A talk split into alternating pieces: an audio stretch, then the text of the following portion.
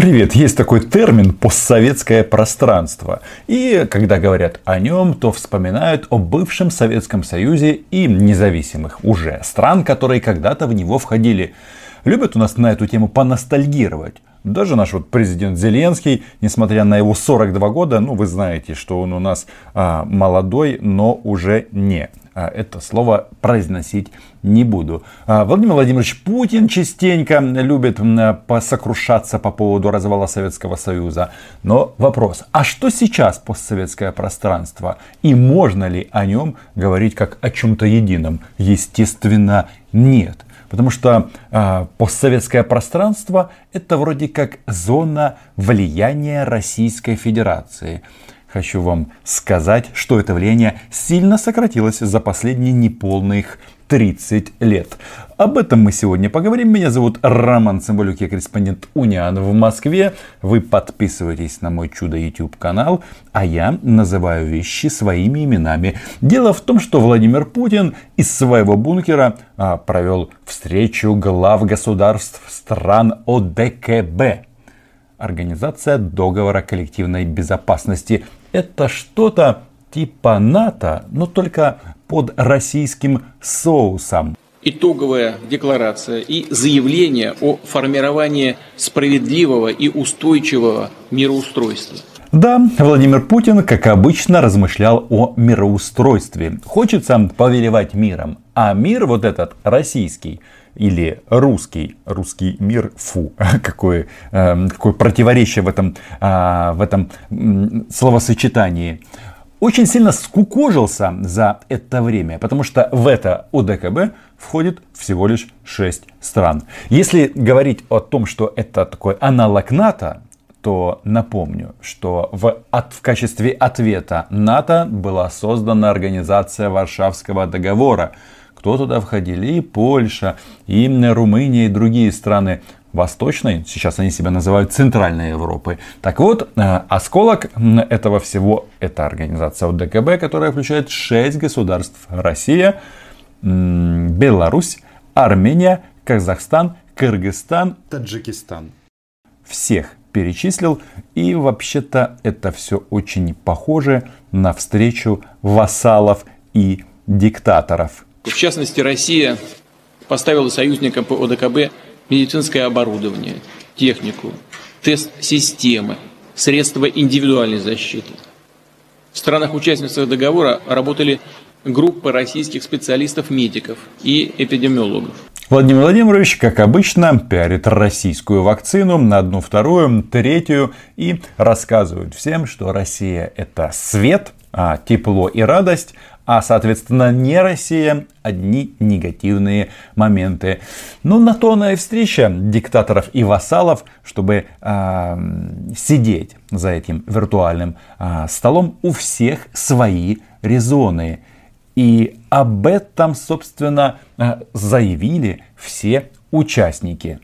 Желающим поддерживать регулярные отношения с ОДКБ статусов наблюдателя и партнера – в текущем году продолжена практика военных учений, нацеленных на наращивание оборонного потенциала организации.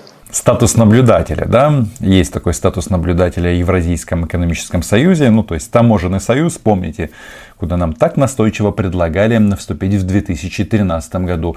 Сейчас вот Владимир Владимирович думает, кого бы еще туда подтянуть, хотя бы в качестве наблюдателя. И там в парламентской ассамблее наблюдатели есть от Сербии и от солнечного Афганистана. Но э, знаете, что интересно? Вот это ОДКБ еще называется в исторических документах Ташкентский договор. А Ташкент это столица Узбекистана. Вы спросите, а где Узбекистан? А Узбекистана в ОДКБ давно нет. Он то входит туда, то выходит. На данный момент, естественно, его нет. Кто еще вышел из ОДКБ?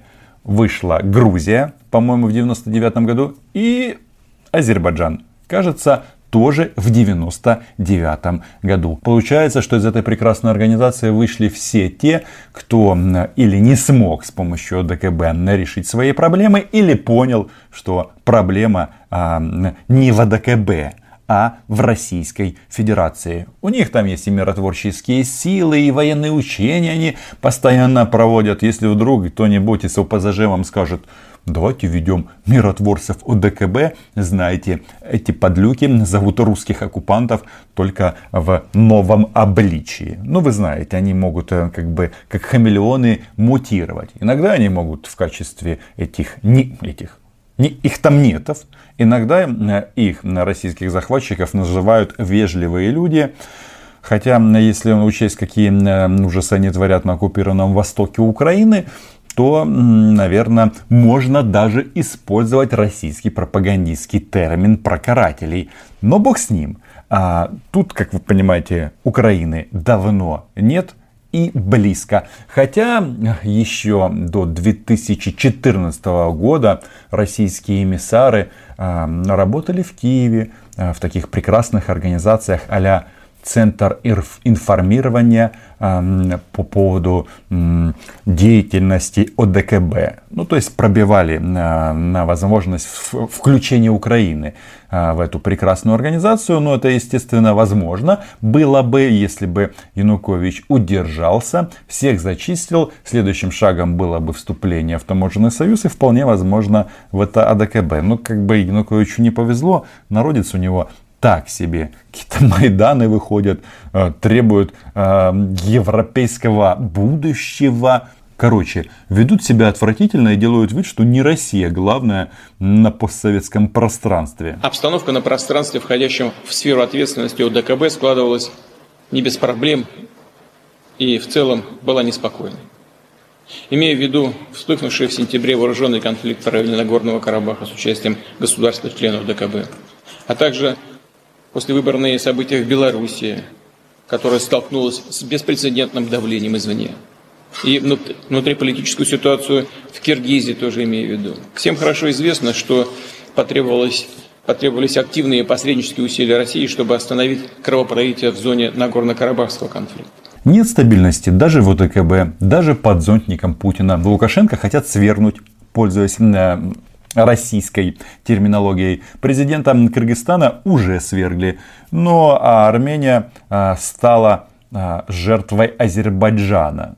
Хотя нет, конечно, здесь так не говорят, потому что Владимир Владимирович, он же миротворец, он всех как бы помирил. Но вот мне кажется, что армянам не очень это понравилось. И да, Сарик Андреасян, с которым, как вы помните, переписывался в Зеленский в Фейсбуке а, тоже заподозрил, тот царь, который говорил Крым наш, но почему-то он заподозрил, что Путин был в курсе того, что Азербайджан придет забирать свою землю. Я предлагаю выступить всем коллегам, всем лидерам государств-членов АДКБ в порядке русского алфавита по названию страны. И первым предоставляю слово премьер-министру Республики Армения Николу Ваваевичу Пашиняну. Пожалуйста, Николай Владимирович. Владимир Владимирович перед этим, естественно, сказал о 75-летии Великой Отечественной войны, о победе, о том, что вот они все правильно помнят а, ветеранов, а, историческую справедливость, они чтут и так далее, и так далее. Как им приятно говорить о войне, к которой они не имеют никакого отношения. Ну и вот предлагают а, выступить а, премьер-министру а, Пашиняну. Ну да, буква А первая в а, российском алфавите. И как-то, когда ты их слушаешь, получается очень как-то странные ощущения это все вызывает. Почему? Потому что Армения, то это же как раз про вассалов. Сначала бросили перед э, сильнейшей азербайджанской-турецкой армией, а потом вроде как спасли или оккупировали. Но что-то подсказывает, что Пашинян а, вряд ли сможет принимать какие-то самостоятельные теперь решения. Он может только благодарить Владимира Путина. И да, благодарит. В этой связи хочу особо отметить исключительную роль президента России Владимира Путина. На протяжении всех 44 дней военных действий мы находились в постоянном контакте и обсуждали необходимые меры для прекращения кровопролития и защиты жизни людей. Владимир Владимирович, чем мы и сегодня э, очень тесно работаем э, для решения таких задач. Владимир Владимирович поблагодарил Пашиняна, сказал, что он молодец, что он взял на себя ответственность. Но только если мы посмотрим на эту ситуацию с точки зрения геополитики, то кажется, что турецкие позиции в регионе очень сильно увеличились, выросли. Так или нет? Ну, или во всем виноват Пашинян. Действительно, Армения, армянский народ пережили очень сложный период сейчас в своей истории. Э, и руководство Армении, э, представитель правительства Армении, премьер-министр, э, вынуждены были принять очень сложные, но необходимые для народа Армении решения. Должен сказать, что эти решения, конечно, болезненные, но еще раз подчеркну, необходимые и требовали большого личного мужества от премьер-министра. Это очевидная вещь, каждый из э, присутствующих на сегодняшнем совещании понимают степень ответственности при принятии решения подобного рода. Он эту ответственность на себя взял. Хочется отметить, что к власти Пашинян пришел в результате государственного переворота, ну или революции, как вам больше нравится. И как вы думаете, кто выступал следующий? Правильно, Александр Григорьевич Лукашенко, потому что буква «Б» вторая в русском алфавите и да, он почему-то говорил о том, что вот эти вот, э, ну, западные партнеры, а нет, уже враги, они готовят мятежи. И странно было это наблюдать, когда с одной стороны мятежник за столом сидит, а с другой стороны этот э, тиран. Меры иных стран по обеспечению стабильного развития – поддержанию правопорядка и законности выставляются как диктатура и деспотизм. Хотя эти меры на порядок меньше, чем у них самих. В условиях этих неравноправных систем координат манипулирование людьми, применение гибридных воздействий и технологий так называемых цветных революций стали обычным явлением. Более того, никаких тут цветных революций нет, это обычные мятежи. Организовывают эти мятежи, в частности в Республике Беларусь, естественно, Польша и страны Балтии. А вообще все они подкрюкают американцам, и НАТО приближается к российским границам, ну то есть к западным границам ОДКБ. Становится страшно, потому что м, американская армия строит свои базы в Польше. Что нужно сделать? Всем сплотиться, в первую очередь, вокруг Владимира Владимировича, ну и Александра Григорьевича. Но лучше вокруг Владимира Владимировича. Сам Путин, естественно, поддерживает Лукашенко и говорит ему, что все будет хорошо.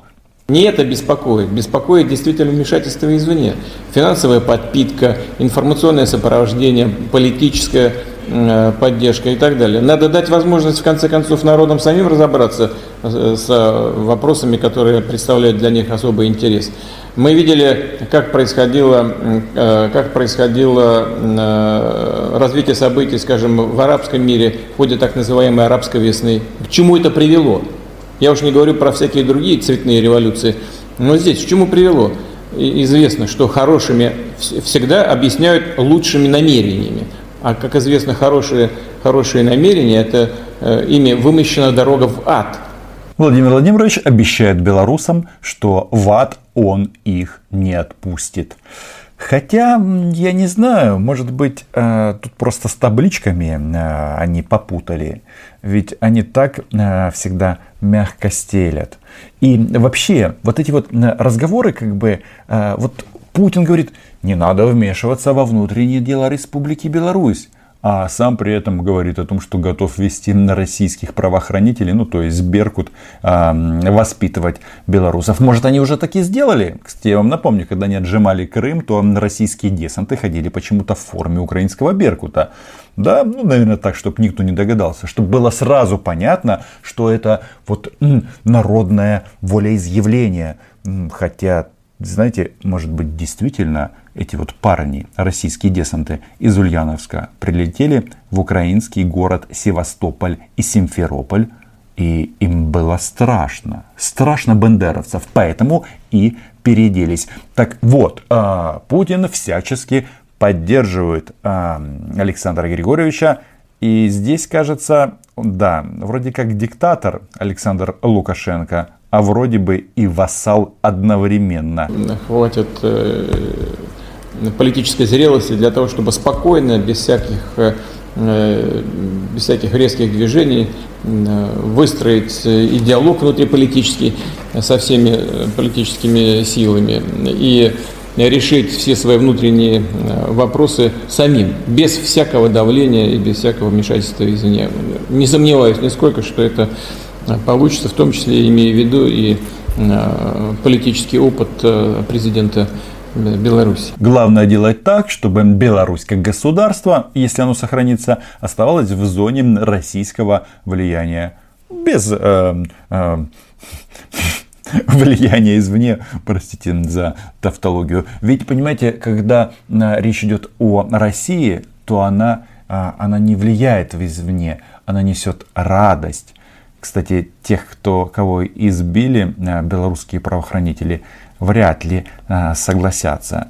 Я думаю, что эти люди хотят жить в европейском современном государстве. За это они выходят под дубинки. А, хочу предоставить слово э, президенту Республики Казахстан Касыму Жамарту Кемельевичу Такаеву. Пожалуйста.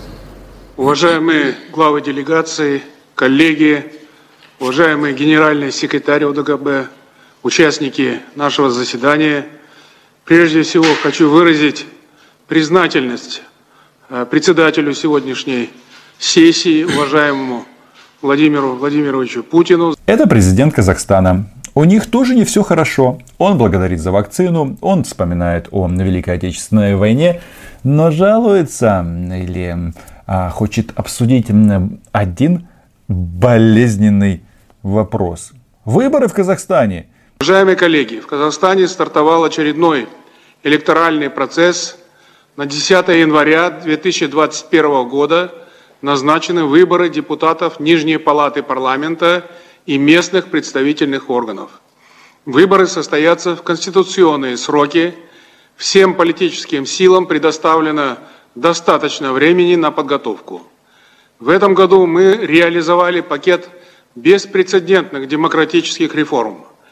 Казахстан, кстати, самая сильная после России страна в этой организации. И кого-кого, ну, казахов точно не назовешь вассалами в данном контексте. Потому что, а, у них куча бабла, а, и они удачно, по крайней мере пока, маневрируют между а, Китаем и Российской Федерацией.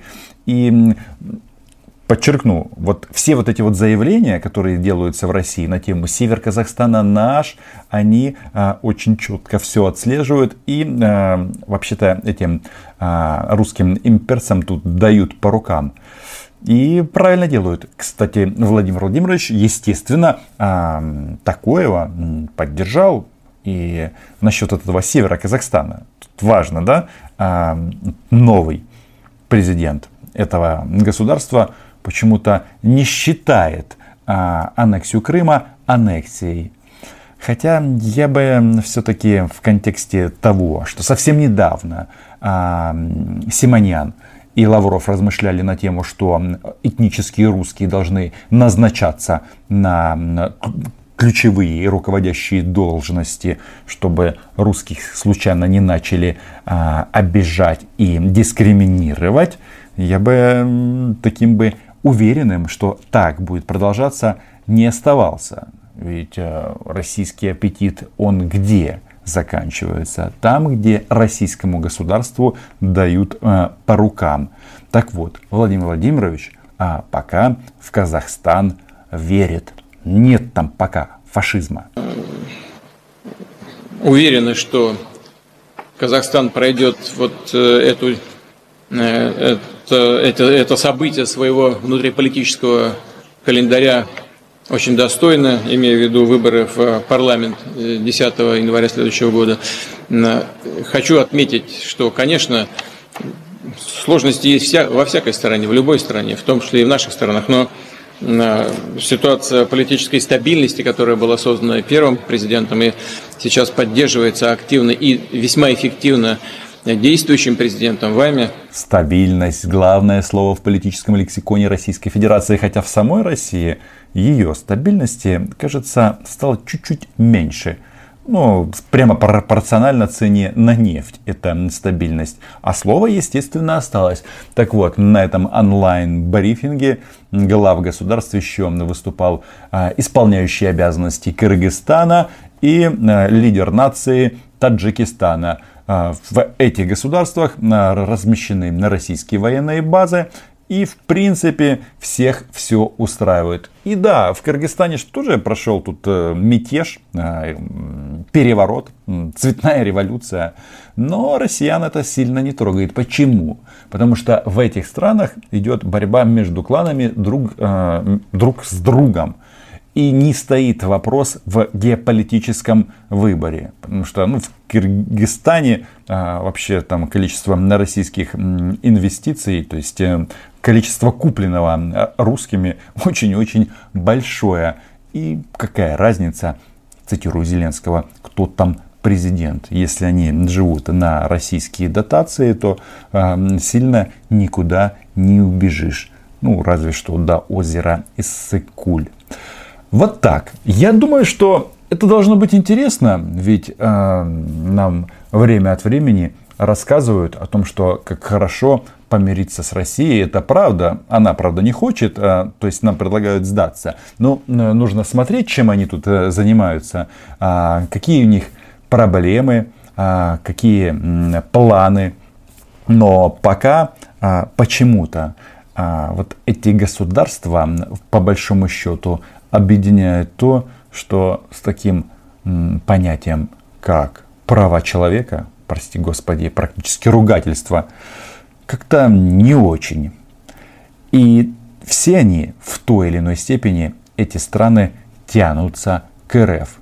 А те, кто пытается соскочить, получают конфликты и оккупацию, в том числе со стороны Российской Федерации. И в этом отношении, наверное, пример Азербайджана самый успешный, потому что у них теперь новый союзник, а Турецкая Республика. И эти парни с русскими не церемонятся. Подписывайтесь на мой YouTube канал, читайте наше агентство Униан, ставьте лайки, репосты, все как всегда это приветствуется. Отдельное спасибо моим патронам и патронессам.